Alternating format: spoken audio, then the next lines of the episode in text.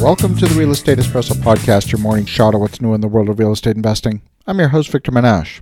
If you're loving what you're hearing on the Real Estate Espresso Podcast, go out and tell two friends today. Show them how easy it is to subscribe to the show.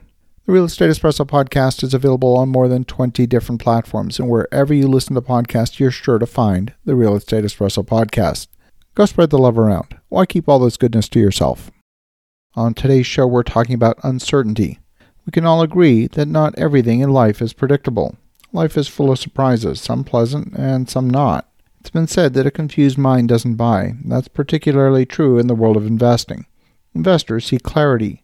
Things that are too complicated, have too many variables, or have large unknowns, they're off the table.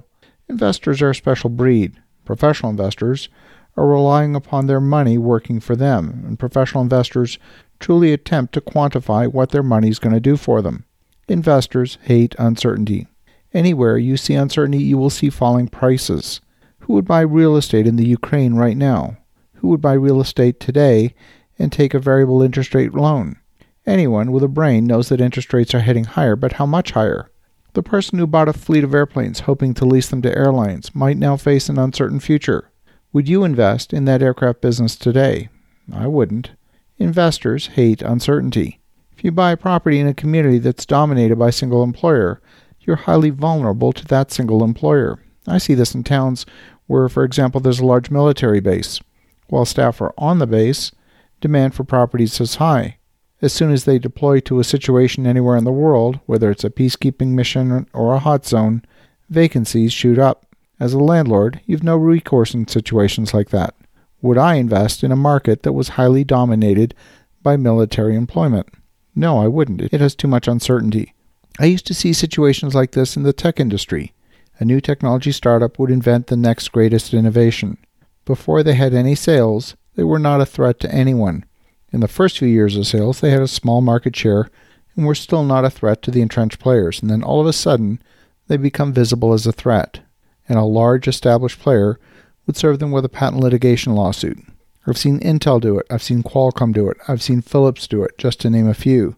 Most of these patent infringement lawsuits are frivolous. In fact, it's happened to me. Our team received a letter from Intel Corporation claiming that one of our products infringed on five of their patents. We were able to demonstrate the suit was frivolous, and it actually didn't apply to our products.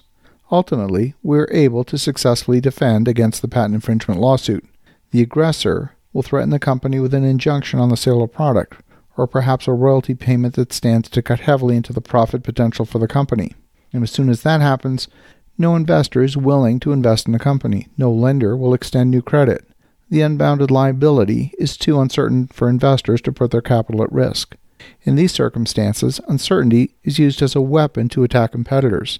I call it the weaponization of uncertainty. In less extreme situations, many of these uncertainties can be bounded and quantified.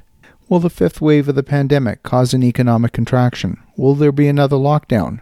Uncertainty can also bring bargains to the savvy investor. For example, will interest rates go up?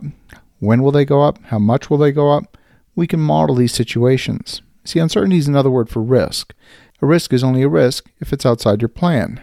If you already assumed that lumber is, say, 25% more expensive, and your project budget still works with that higher price, well, you're in a strong position should prices change for the better. When you see a slowdown, you often see an overreaction to market conditions. The market can switch from being a seller's market to being a buyer's market in a fairly short time period. That shift can happen quickly, but by the time the data has been compiled, it's already transitioned from a seller's market to a buyer's market.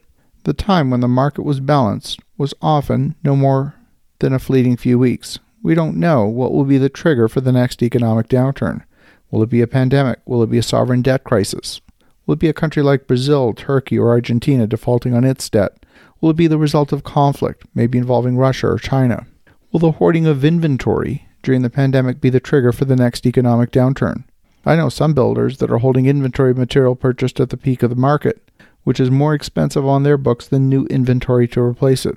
So there's uncertainty. That's nothing new. The question is, how do you quantify those bets and make sure you've developed some safety nets in your plans that can handle those changes? If and when they occur.